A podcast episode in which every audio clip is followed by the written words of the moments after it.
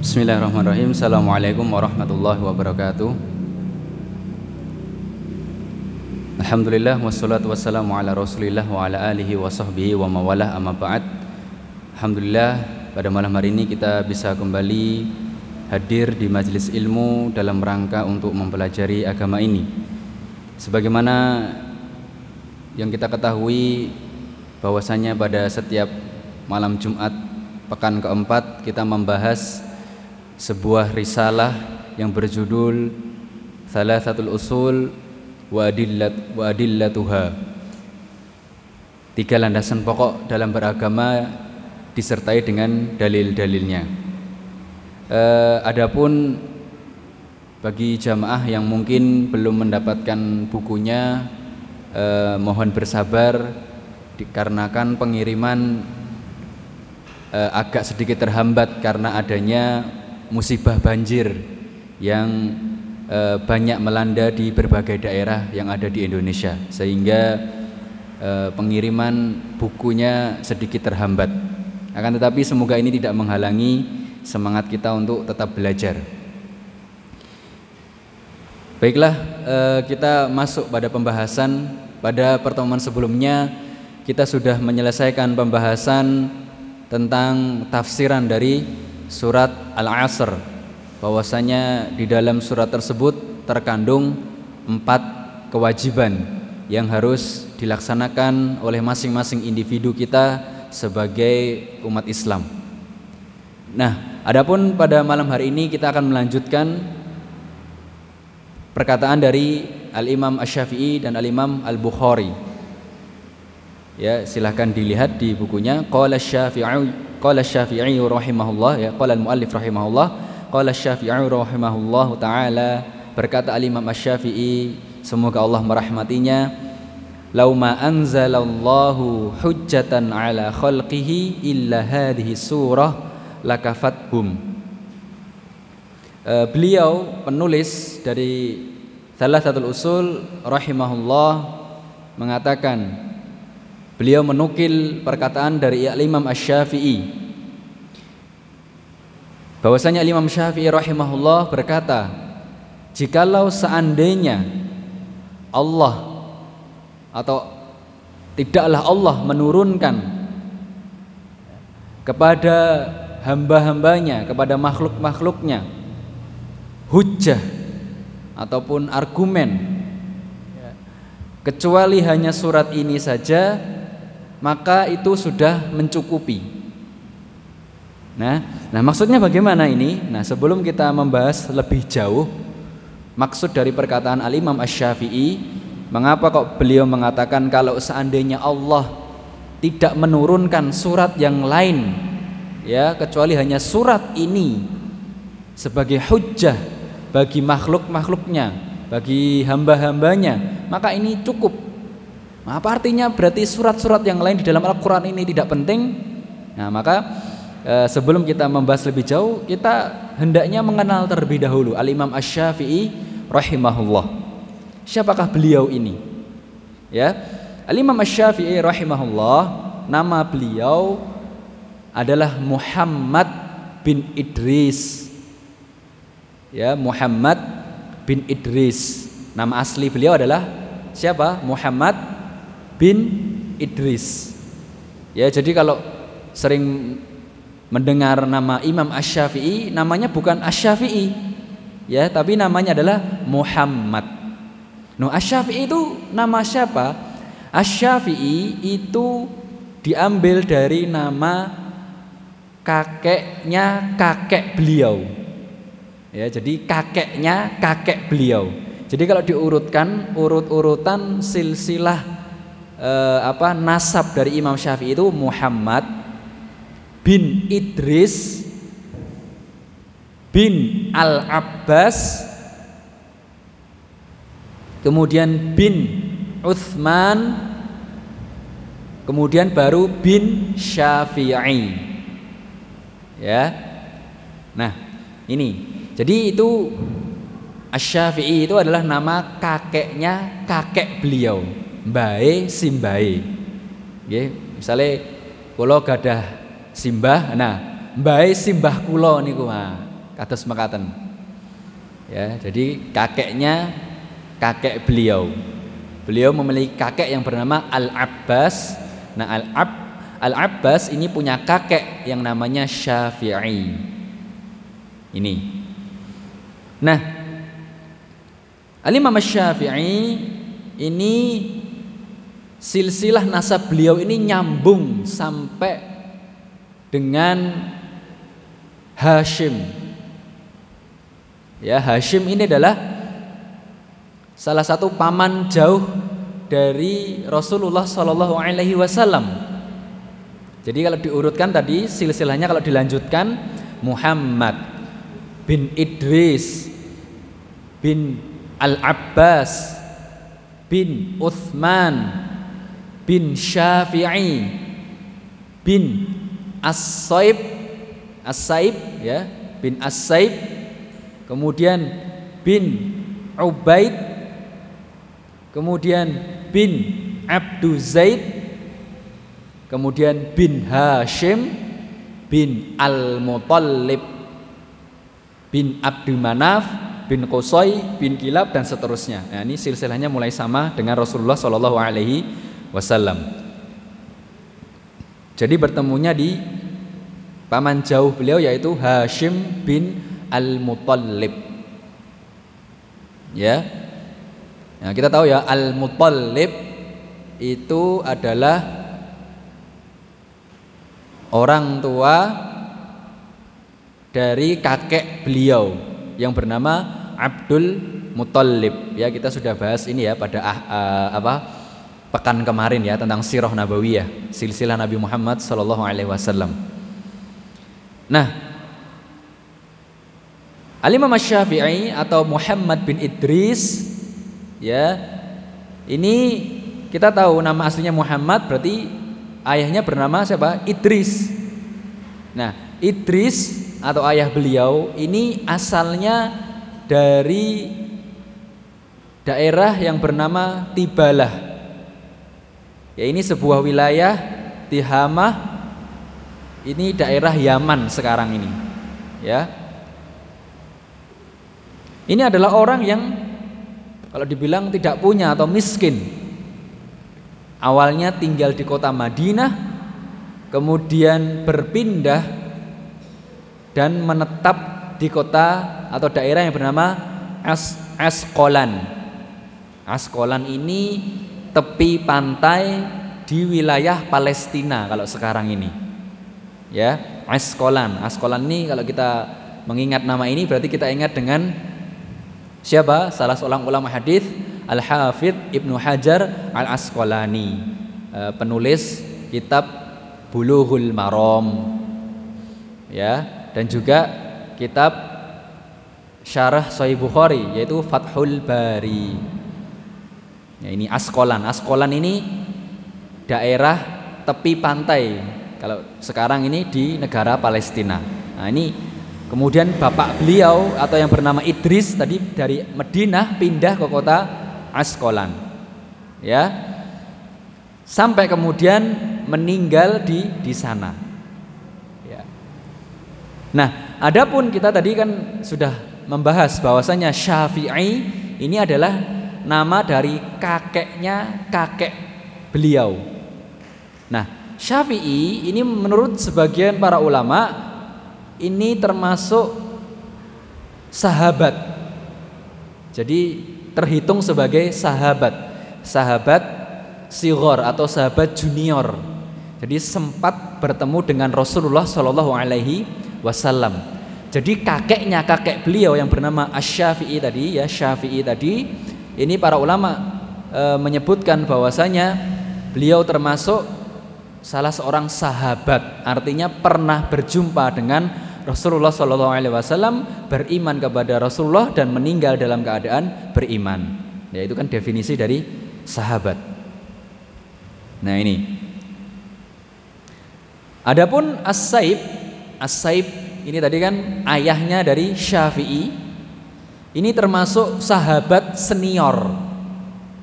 Ya, salah seorang sahabat senior yang memiliki kemiripan fisik dengan Rasulullah Shallallahu alaihi wasallam. Ya, jadi As-Saib atau bapaknya Syafi'i ini memiliki kemiripan fisik dengan Rasulullah Shallallahu Alaihi Wasallam. Ya, dulu awalnya ikut dalam pasukan kaum musyrikin pada saat perang Badar. Kemudian eh, ditawan atau disandera, kemudian menebus dirinya sendiri dan kemudian menyatakan masuk masuk Islam. Ya, ini. Maka para ahli sejarah dan para ulama yang eh, apa? pakar dalam nasab serta para ulama hadis mereka bersepakat ya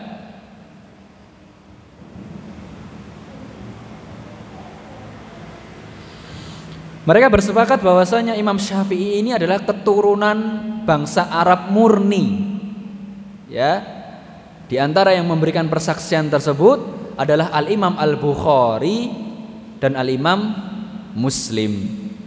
Ya, Al-Imam Bukhari dan Al-Imam Muslim memberikan persaksian bahwasanya nasab dari Al-Imam Asy-Syafi'i ini adalah nasab orang Arab murni asli. Ya. Ini. Jadi Imam Syafi'i ini masih keturunan suku Quraisy. Nah, ini.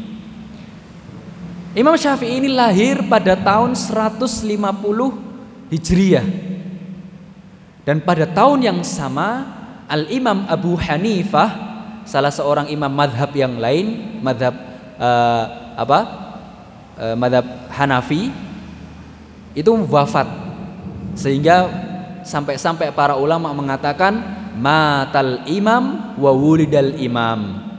Pada tahun 150 Hijriah wafat seorang imam yaitu maksudnya adalah Imam Abu Hanifah kemudian lahir imam yang lain yaitu maksudnya adalah Imam Asy-Syafi'i. Nah, ini. Masya Allah ya. Tapi jangan sampai terus uh, apa?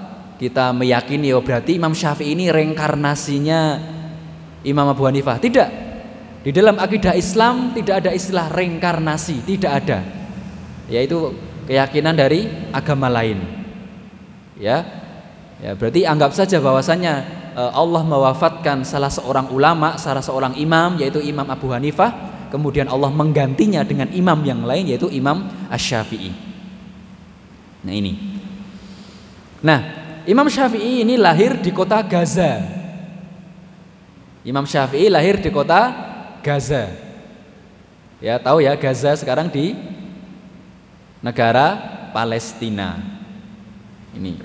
Ya, jadi Imam Syafi'i lahir di kota Gaza atau Palestina. Nah, kemudian ya ketika umur 10 tahun oleh ibunya dibawa ke kota Mekkah. Kenapa? Karena sang ibu khawatir nasabnya yang mulia ini akan lenyap kemudian terlupakan. Kita tahu ya tadi nasab dari Imam Syafi'i ini eh, apa? bertemu dengan nasab dari Rasulullah Shallallahu Alaihi Wasallam. Nah, ini maka jangan sampai ini lenyap. Nah, maka kemudian ibunya membawa Imam Syafi'i ya ke kota Mekkah nah, pada umur 10 tahun supaya nasabnya ini tetap terjaga dan tidak hilang, tidak terlupakan. Nah, di Mekkah Imam Syafi'i ini belajar menghafal Quran di sebuah kutab. Kutab itu sekolah untuk menghafal Quran ya. Zaman sekarang ini sudah banyak kutab-kutab. Ini biasanya kutab ini untuk usia anak SD. Ya, kutab. Dan masya Allah keistimewaan dari Imam Syafi'i ini ya ketika gurunya mendikte bacaan Al-Qur'an ya, membacakan ayat Al-Qur'an kepada murid-muridnya, maka Imam Syafi'i ini langsung ikut menghafalnya. Ya, ketika selesai membacakan, masya Allah, Imam Syafi'i juga selesai hafalannya. Ya, coba Kira-kira di zaman sekarang ini apa ada orang yang seperti Imam Syafi'i? Disampaikan ayat sekali langsung hafal. Ya, didikte sama gurunya. Langsung ingat, langsung hafal. Masya Allah, ya luar biasa. Nah, makanya karena kecerdasan beliau ini, guru dari Imam Syafi'i ini mengangkat sebagai asistennya, ya istilahnya seperti asisten. Jadi kalau gurunya berhalangan hadir, Imam Syafi'i disuruh mengawasi murid-muridnya yang lain. Masya Allah ya ini. Nah karena saking cerdasnya beliau ini disebutkan bahwasanya eh, Al-Imam Syafi'i ini sudah hafal Al-Quran pada saat usia tujuh tahun. Jadi Imam Syafi'i sudah hafal Al-Quran pada usia tujuh tahun. Masya Allah ya kemudian membaca dan menghafal kitab Al-Muwatta. Ya ada kitab namanya Al-Muwatta. Ini karya dari Al-Imam Malik. Ini beliau hafal pada usia 12 tahun. Sebelum Imam Syafi'i berjumpa dengan Imam Malik di kota Madinah. Ya, jadi umur 12 umur 7 tahun sudah hafal Quran, kemudian umur 12 tahun sudah hafal kitab hadis namanya kitab Al-Muwatta. Ini kitab karyanya Al-Imam Malik rahimahullah. Salah seorang imam madhab juga, madhab Maliki. Ya, ini.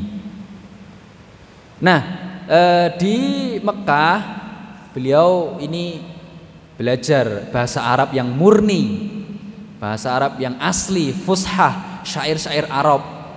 Ya. Sampai kemudian beliau dinasehati oleh uh, salah seorang dua orang ulama yang bernama Muslim bin Khalid dan juga Al Husain bin Ali untuk memperdalam ilmu fikih. Maka setelah diberikan nasihat dari ulama yang bernama Muslim bin Khalid dan Al Husain bin Ali beliau mulai mendalami ilmu fikih. Nah, beliau memulai dari kota Mekah. Beliau belajar dari ulama-ulama kota Mekah. Di antaranya yang terkenal adalah Sufyan bin Uyainah. Ini terkenal ini ya kalau kita belajar ilmu hadis, ini Sufyan bin Uyainah. Salah seorang ahli hadis di kota Mekah dan juga beliau belajar dari Fudail bin Ayyad. Ya, kita sering mendengar nama beliau ya, Fudail bin Ayyad. Ya. Ini di antara guru-guru beliau di kota Mekah yang merupakan ulama yang terkenal. Sufyan bin Uyainah dan juga Fudail bin Ayyad. Nah, ini. Nah, kemudian setelah beliau ini e, mendapatkan izin dari para gurunya untuk berfatwa, maka timbul keinginan dari Imam Syafi'i untuk apa? merantau ke kota Madinah. Ya. Kenapa? Karena pada saat itu pusatnya ilmu itu ya di sana. Ya. Apalagi di sana ada imam besar yaitu Al Imam Malik bin Anas. Ya, yang mana beliau memiliki kitab yang bernama Al-Muwatta dan Imam Syafi'i sudah hafal kitabnya sebelum pergi ke kota Madinah. Maka kemudian Imam Syafi'i berangkat ke kota Madinah untuk berguru kepada Al-Imam Malik. Dan Imam Malik pun kagum dengan hafalan Imam Syafi'i. Luar biasa Imam Syafi'i ini hafalannya sangat kuat. Beliau belajar kepada Imam Syafi'i, eh, Imam Malik, maaf, Imam Syafi'i ini belajar kepada Imam Malik sampai Al Imam Malik wafat pada tahun 179 Hijriah. Ya, Imam Malik wafat pada tahun 179 Hijriah. Ya, ini. Nah, kemudian ya eh, berlanjut perjalanan pengembaraan uh, Imam Syafi'i dalam mencari ilmu ya sampai ke Yaman kemudian sampai ke ke Mesir. Ya. Dan kemudian singkat cerita beliau ini wafat pada tahun 204 Hijriah. Ya, 204 Hijriah. Jadi lahir pada tahun 150 Hijriah, meninggal atau wafat pada usia 54 tahun kurang lebih yaitu pada tahun 204 Hijriah. Ya, semoga Allah memberinya rahmat yang luas.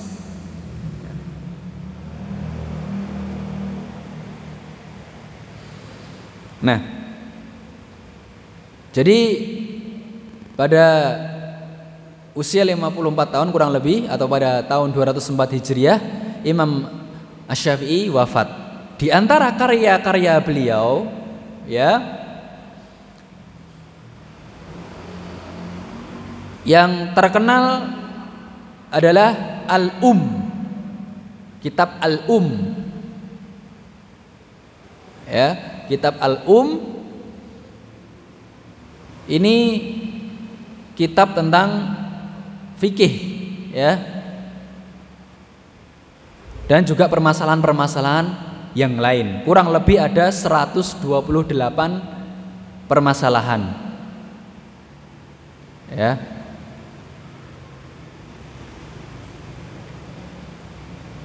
dan juga di antara kitab beliau yang terkenal adalah kitab yang berjudul Ar-Risalah. Ya, kitab yang berjudul Ar-Risalah. Dan para ulama mengatakan bahwasanya Imam Syafi'i inilah orang yang pertama kali meletakkan dasar-dasar ilmu usulul fiqh. Ilmu usul usul fiqh. Sebagaimana yang beliau tulis dalam kitab Ar-Risalah ya kitab Arisalah ini membahas tentang dasar-dasar ilmu usulul fiqh. Nah, ini. Nah, maka ini tadi sedikit penjelasan tentang e, biografi Al-Imam Asy-Syafi'i. Nah, sekarang kita kembali. Tadi Al-Imam Asy-Syafi'i mengatakan seandainya Allah ya tidak menurunkan surat yang lain kecuali surat Al-Asr sebagai hujjah maka ini sudah cukup bagi orang-orang atau bagi manusia. Maksudnya apa?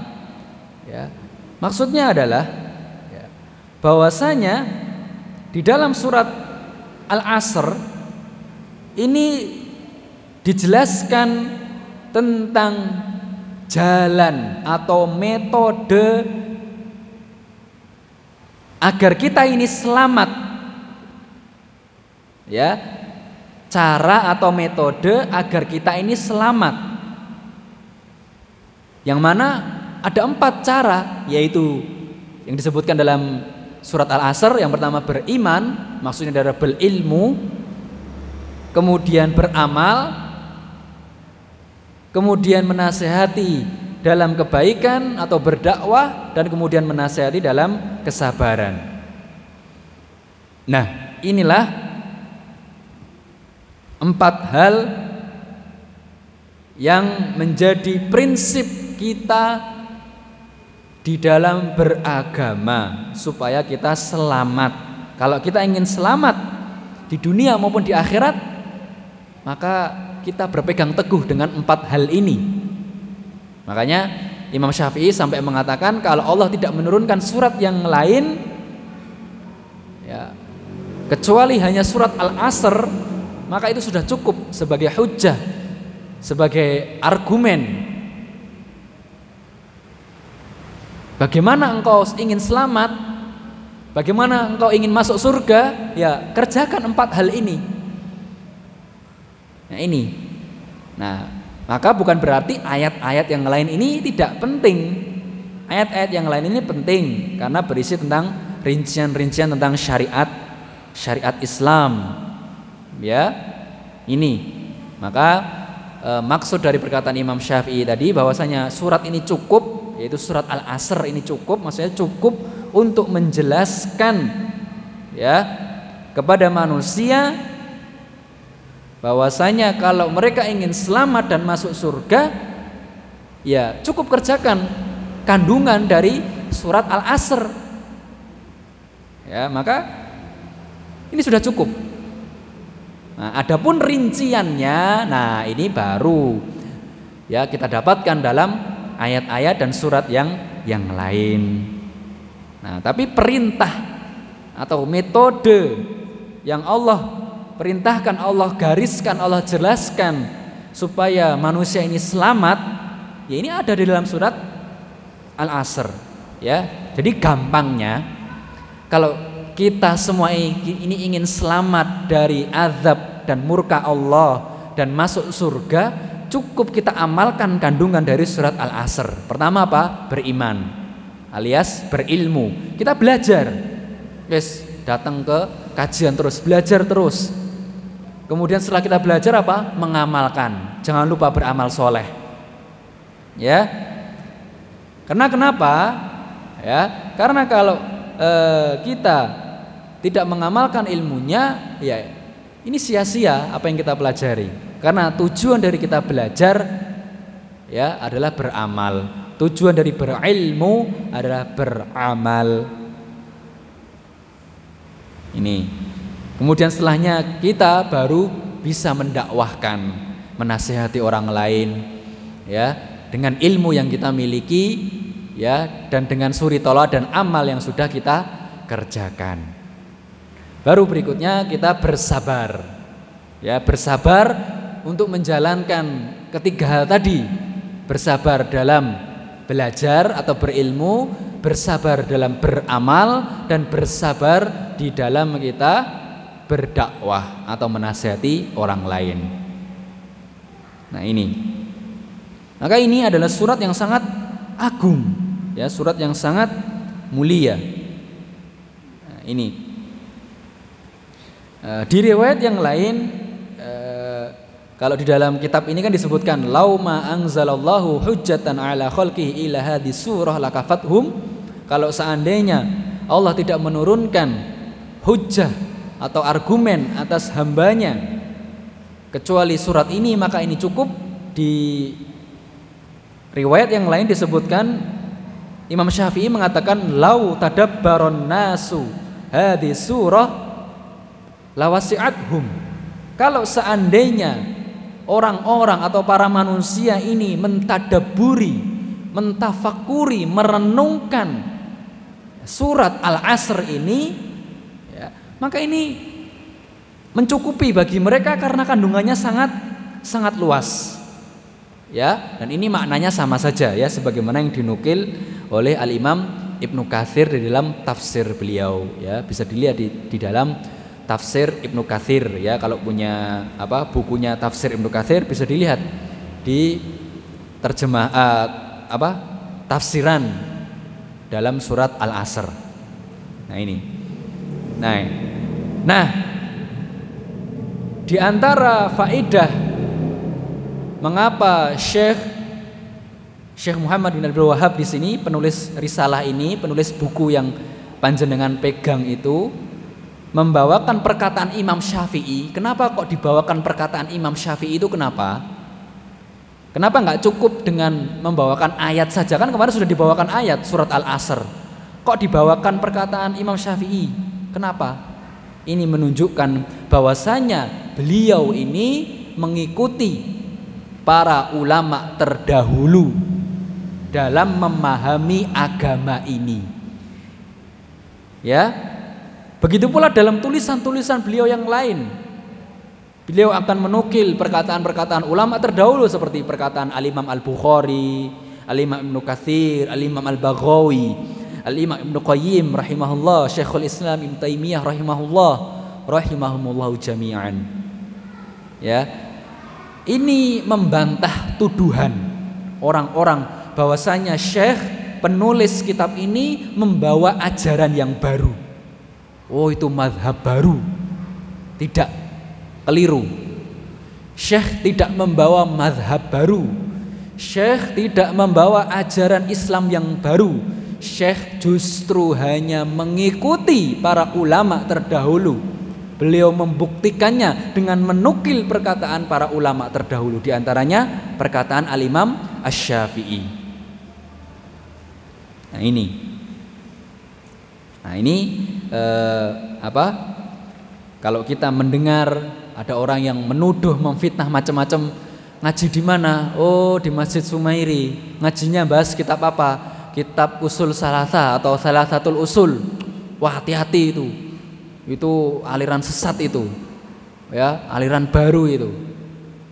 Silahkan dibuktikan sendiri. Isi dari kitab beliau itu apa? Isinya cuma ayat hadis perkataan ulama terdahulu. Sudah. Jadi kalau ada orang yang mengatakan itu madhab baru itu ajaran baru itu cuma fitnah.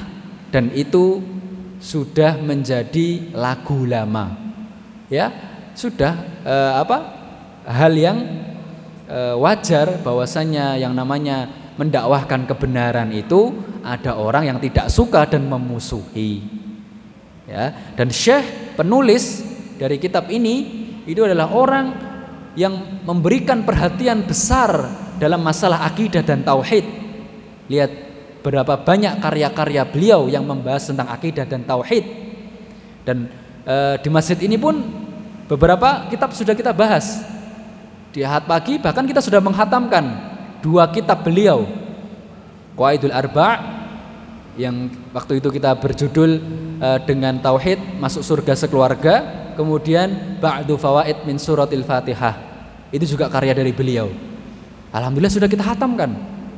Sekarang kita ya melanjutkan pembahasan kitab tauhid di kajian Ahad keempat dan pada malam Jumat kita bahas salah satu usul ini semuanya tentang akidah dan tauhid. Nah, maka orang-orang yang nggak seneng ritual-ritual kesyirikannya ini diganggu, nah, mereka memfitnah macam-macam, menuduh yang aneh-aneh, katanya aliran sesat, aliran ekstrim, aliran baru. Tapi kalau kita mau apa ya istilahnya jujur, ya kita mau benar-benar niatnya itu mencari kebenaran, kita akan melihat bahwasanya apa yang dituduhkan kepada beliau itu semuanya keliru. Ya. ya. Tuduhan bahwasanya beliau membawa mazhab baru ini juga keliru. Lihat, beliau membawakan perkataan ulama terdahulu. Ada yang menuduh beliau anti madhab. Lah ini yang dibawakan perkataan Imam Syafi'i, Imam madhab katanya. Ya, jadi ini merupakan tuduhan. Ya, maka Eh, kita jangan mudah-mudah percaya dengan hal-hal seperti ini. Ya. Nah, ini ini tadi perkataan dari siapa? Al-Imam Asy-Syafi'i. Ya, perkataan Imam Asy-Syafi'i. Ya, maka eh, Imam Al-Imam Ibnu Rajab sampai-sampai mengatakan hadhihi surah mizanun lil a'mal yazinul mu'min biha nafsahu. Surat Al-Asr ini ya ini adalah timbangan, patokan. Patokan bagi amalan ya seseorang ya seorang mukmin yang mana seorang mukmin itu harus mengukur menimbang patokan amalnya ini mengukur dirinya dalam beramal ini dengan surat Al-Asr ini. Fayubayyinu lahu biha ribhahu min khusranihi. Sehingga seorang mukmin tadi akan mengetahui apakah dia ini orang yang rugi atau orang yang beruntung. Ya karena surat al-asr ini kan ya apa wal asr innal insana lafi khusr sesungguhnya manusia itu benar-benar dalam keadaan yang rugi kecuali ya empat golongan itu. Nah, maka kita sebagai orang yang beriman, kita cocokkan keseharian kita. Apakah sudah sesuai dengan surat Al-Asr atau belum? Kalau belum ya berarti jangan-jangan kita masih termasuk golongan orang yang rugi. Ya, ini. Nah, kemudian sekarang kita masuk ke perkataan Al-Imam Al-Bukhari. Ya. Perkataan Al-Imam Al-Bukhari. Qala muallif rahimahullah Wa qala al-Bukhari rahimahullahu taala berkata al-Imam Bukhari semoga Allah merahmatinya babun al-ilmu qabla al-qawli wal Al-Imam Bukhari menyebutkan dalam kitab beliau Sahih Bukhari di dalam Kitabul Ilmi ya beliau menyebutkan ada bab yang berjudul ilmu sebelum ucapan dan perbuatan. Ya, ilmu sebelum ucapan dan perbuatan. Sampai-sampai Imam Bukhari membuat bab khusus di dalam kitab Sahih Bukhari. Ya kalau panjenengan punya Sahih Bukhari bisa dilihat, dicek. Nanti ada Kitabul Ilmi, kitab ilmu di dalamnya ada bab yang berjudul ilmu sebelum ucapan dan perbuatan. Al ilmu qabla al qawli wal amali. Nah, eh, perkataan Imam Bukhari ini ya, ini sebelum kita jelaskan kita juga harus mengenal Imam Bukhari juga. Tadi kan kita sudah mengenal Imam Syafi'i ya. Nah, maka kita juga harus mengenal Al Imam Al Bukhari. Kalau Imam Syafi'i tadi nama aslinya adalah Muhammad bin Idris ya. Kalau Al Imam Bukhari namanya juga sama Muhammad. Tapi ayahnya bernama Ismail. Jadi Imam Bukhari ini nama aslinya adalah Muhammad bin Ismail. Muhammad bin Ismail bin Ibrahim bin Al-Mughirah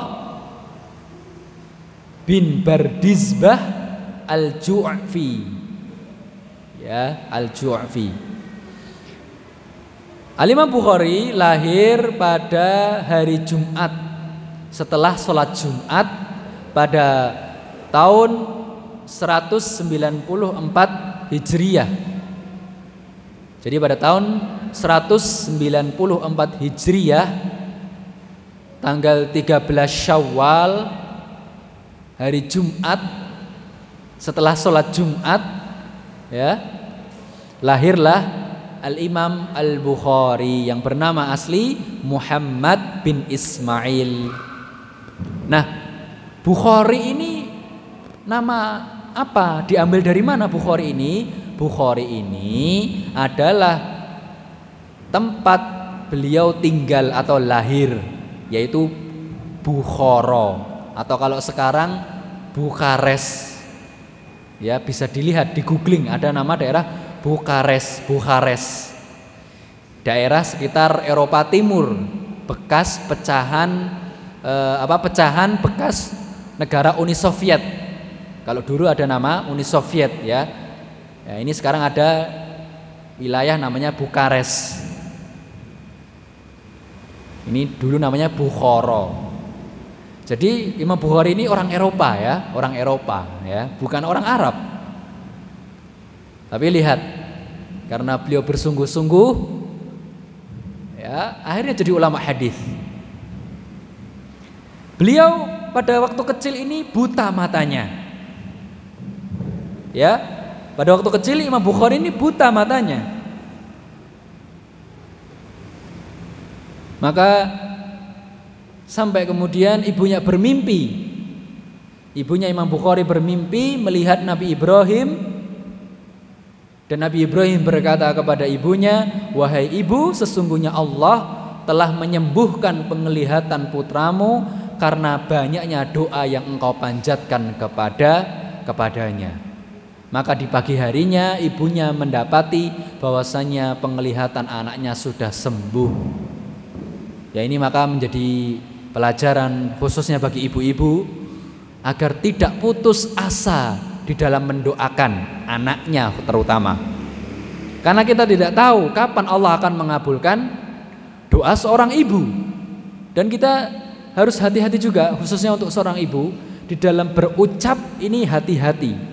Jangan sampai ucapan kita yang karena terbawa emosi akhirnya mengucapkan hal yang jelek eh ada malaikat yang mengaminkan, wah bahaya.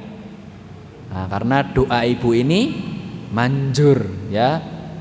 Kita sering mendengar ya kisahnya Imam ya Masjidil Haram. Siapa? Syekh Abdurrahman As-Sudais. Ya, itu kita tahu ya kisahnya bagaimana Syekh Abdurrahman As-Sudais ini menjadi imam tuh ceritanya dulu pada waktu masih kecil ya ibunya ini sedang menyiapkan makanan hidangan untuk para tamu. Ya. Sudah disiapkan makanan di atas meja. Imam Bukhari yang masih kecil ini apa? Main-main kemudian menaburkan pasir di atas makanan yang sudah disiapkan tadi. Coba ibu-ibu kula tanglet. Bagaimana perasaan ibu-ibu? Kula tanglet?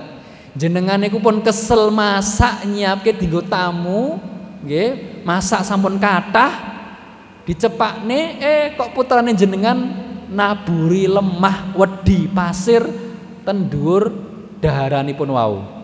Kira-kira mangkel napa mboten? mangkel nggih. Kesel-kesel masak malah diwat awet iki wah bocah iki nah ini pasti kesal tapi lihat ibunya Syekh Abdurrahman bin Sudes ini juga marah kesal tapi apa yang beliau ucapkan keluar kamu keluar kamu silahkan jadi imam di Masjidil Haram diusir dari rumah sana keluar jadi imam sana di Masjidil Haram. Wow. Anyel tapi ada doa yang tersembunyi. Masya Allah. Lihat doanya terkabul.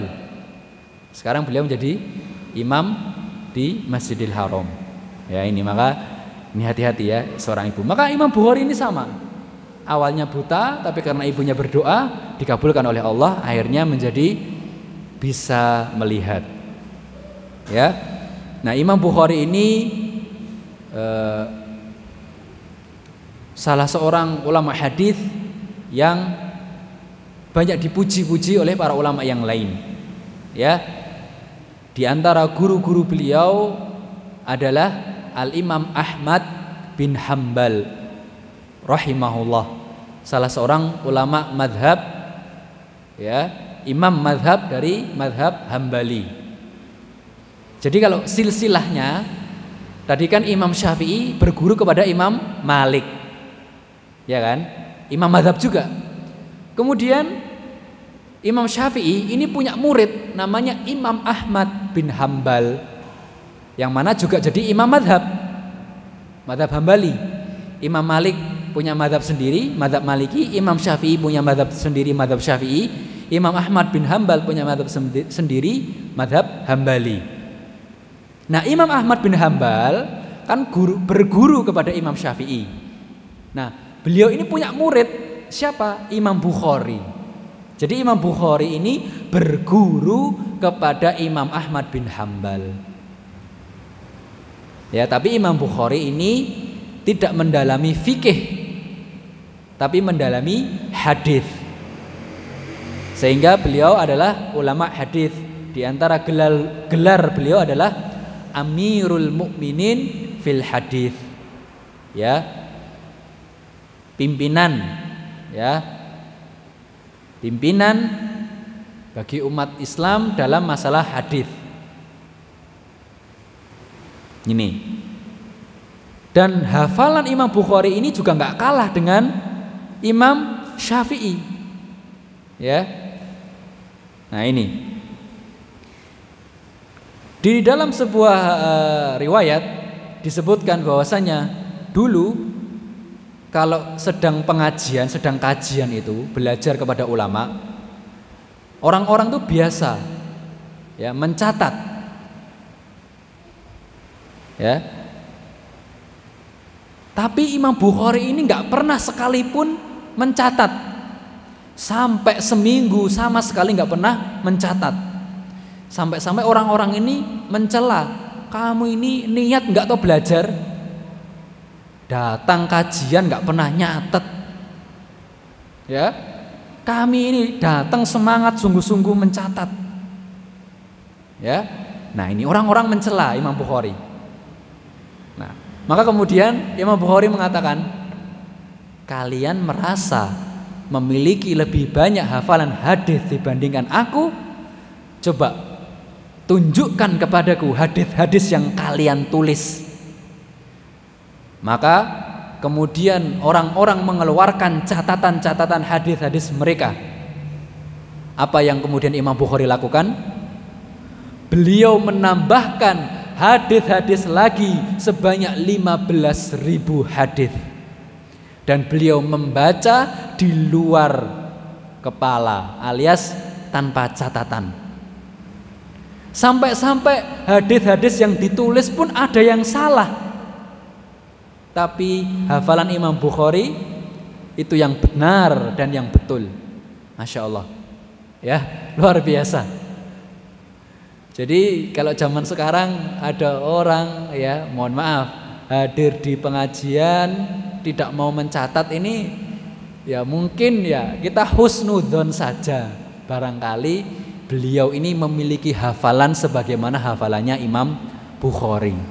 Ya, cuma duduk diam mendengarkan itu hafal semua. Masya Allah ya.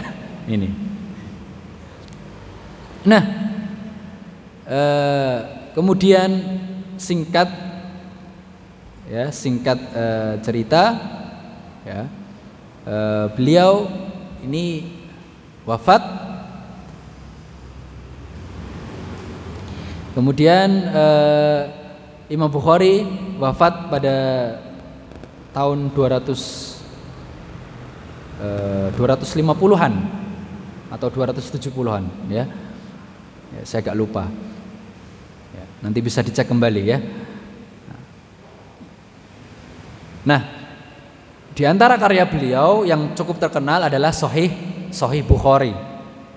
Kemudian ada juga karya beliau yang lain yaitu Adabul Mufrad.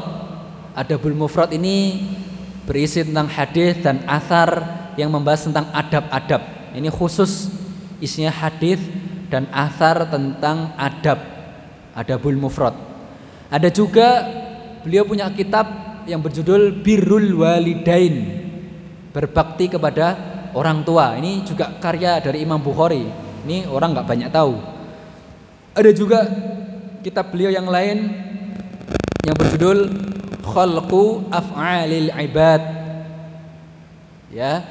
Ini nih kitab membahas tentang permasalahan eh, takdir ya. Tentang perbuatan hamba. Ini berkaitan dengan akidah rukun iman yang yang keenam. Nah ini. Itu di antara kitab-kitab beliau yang lain.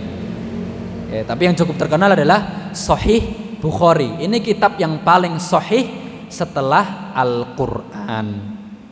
Ya kitab yang paling sahih setelah Al-Qur'an. Nah, beliau tadi mengatakan di dalam kitab beliau Sahih Bukhari, al-ilmu qabla al-qawli wal amali. Ilmu terlebih dahulu sebelum ucapan dan perbuatan. Ya. Wad dalil qauluhu ta'ala Dalilnya adalah firman Allah Imam Bukhari membawakan dalil fa'lam annahu la ilaha illallah wastaghfir li ketahuilah ilmuilah bahwasanya sesungguhnya tidak ada sesembahan yang berhak untuk diibadahi kecuali hanya Allah dan kemudian memohon ampunlah kalian kepadanya atas dosa atas dosa-dosa kalian, atas dosa kalian ya. Wastaghfir li dzambik. Fabada'a bil ilmi qabla al qawli wal amali.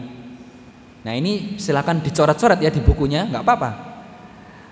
Maka beliau memulai dengan ilmu. Oh, maaf, maksud bukan beliau, maksudnya Allah. Maka Allah memulai dengan ilmu. Di dalam ayat ini ya Allah memulai dengan ilmu. Ya, di dalam ayat ini Allah memulai dengan ilmu. Dalam Quran surat Muhammad ayat 19. Nah, eh, yang merupakan perkataan Imam Bukhari itu hanya sampai pada kata fabada'a bil ilmi. Ya, fabada'a fabada'a bil ilmi. Ini merupakan perkataan Imam Bukhari. Adapun qoblal qawli wal amali lanjutannya itu itu tambahan dari penulis Syekh Muhammad bin Abdul Wahab At-Tamimi rahimahullah. Ini untuk menegaskan saja ya, untuk menegaskan saja. Adapun kalau di kitab Sahih Bukhari kita hanya akan menemukan bab babun al-ilmu qabla al-qawli wal amali. Qauluhu ta'ala. Jadi kata-kata ad-dalil ini juga tambahan dari Syekh Muhammad bin Abdul Wahab. Ini hanya untuk menegaskan saja. Jadi kalimat asli dari perkataan asli dari Imam Bukhari kalau kita membuka kitab Sahih Bukhari itu babun al-ilmu qabla al-qawli wal amali. Qauluhu ta'ala fa'lam annahu la ilaha illallah wastaghfir li dzambika fabada'a bil ilmi. Ya, ini merupakan perkataan Imam Al-Bukhari. Nah, ini. Nah, kita lihat ayat tersebut ya. Surat Muhammad ayat 19. Di situ Allah menyebutkan memulai ayatnya dengan ilmuilah fa'lam. Baru kemudian Allah memerintahkan wastaghfir. Beramal, mintalah istighfar. Ini bisa dengan ucapan, dengan uh, kita mengucapkan astagfirullah, ini kan ucapan. Atau dengan perbuatan. Perbuatan bertobat itu artinya apa ya? Kita menyesal, kemudian uh, apa? bertekad untuk tidak mengulanginya dan menjauhinya. Ya, tidak mengerjakan amalan tersebut kembali. Ya, menjauhi perbuatan dosa tersebut. Ini amalan taubat. Nah, maka sebelum Allah menyuruh untuk ber berbuat atau berucap Allah sudah memulainya dengan berilmu terlebih dahulu fa'lam ya nah ini maka dari itu ketika para ulama terdahulu ditanya tentang keutamaan ilmu. Ya ini ayat ini menunjukkan di antaranya adalah keutamaan ilmu. Para ulama terdahulu di antaranya Abu Nuaim Al-Asbahani pengarang kitab uh, Hilyatul Aulia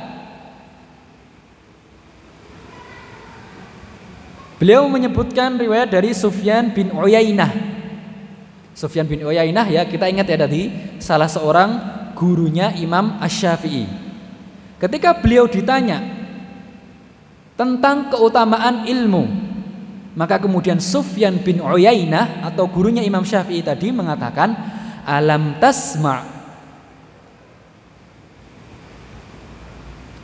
Qaulahu ta'ala hina bada'a bihi faqala fa'lam annahu la ilaha illallah thumma amarahu bil amal ba'da dhalika faqala wastaghfir li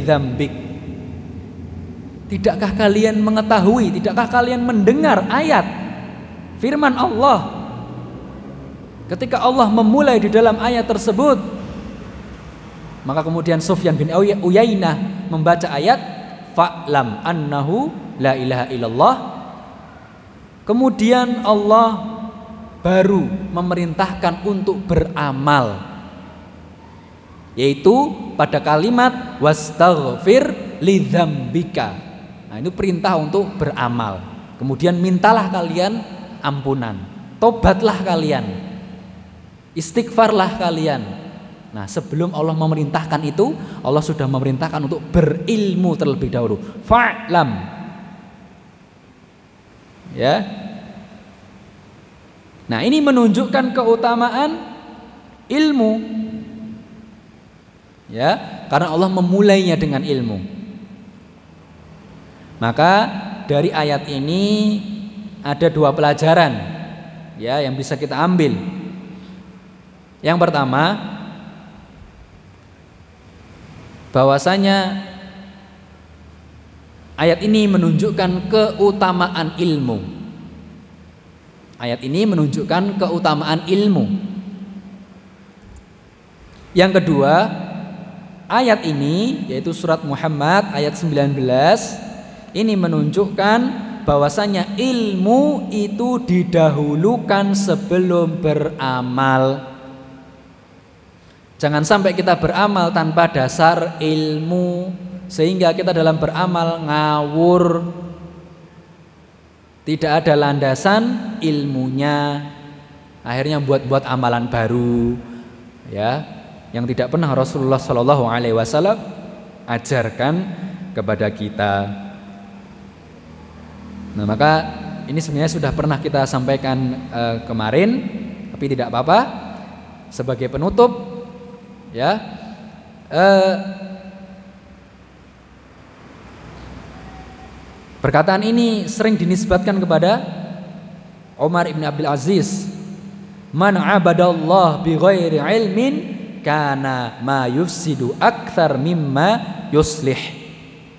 Sebagaimana yang dinukil oleh Al-Imam Ibnu Qayyim Al-Jauziyah dalam kitabnya Miftahu dari Sa'adah. Bahwasanya ya terdapat perkataan para ulama terdahulu yang sering dinisbatkan kepada Umar bin Abdul Aziz barang siapa yang beribadah kepada Allah tanpa dasar ilmu maka kemungkinan dia salah atau kemungkinan dia merusak itu lebih besar dibandingkan kemungkinan dia benar Ya, ini ini penting. Sebelum kita beramal harus punya ilmunya. Maka sebelum kita mengamalkan sesuatu harus kita tahu dalilnya. Ada orang mengatakan silahkan amalkan solawat ini dan itu baca baca tasbih zikir ini dan itu. Tanya dalilnya mana? Hadisnya apa? Ya, jangan sampai kita dalam beramal tidak punya landasan, kemudian kita beramal tanpa ilmu akhirnya kita menjadi orang yang sok tahu merasa lebih pintar daripada Nabi Shallallahu Alaihi Wasallam. Wal billah. Semoga Allah hindarkan kita dari sikap yang seperti ini. Mungkin demikian yang dapat kami sampaikan. Kurang lebihnya kami eh, mohon maaf ya. Apabila ada kekurangan itu semata-mata itu murni kesalahan dan kekurangan kami. Ya Allah dan Rasulnya berlepas diri dari uh, kesalahan kami ya. Dan apabila ada yang benar itu semata-mata karena hidayah dan taufik dari Allah Azza wa Jalla. Semoga apa yang kita pelajari pada malam hari ini bermanfaat. Subhanakallahumma wa bihamdika asyhadu an la ilaha illa anta astaghfiruka wa atubu ilaik. Allahumma anfa'na bima 'allamtana wa 'allimna ma yanfa'una wa zidna 'ilman. Wa akhiru da'wana alhamdulillahi rabbil alamin wassalamualaikum warahmatullahi wabarakatuh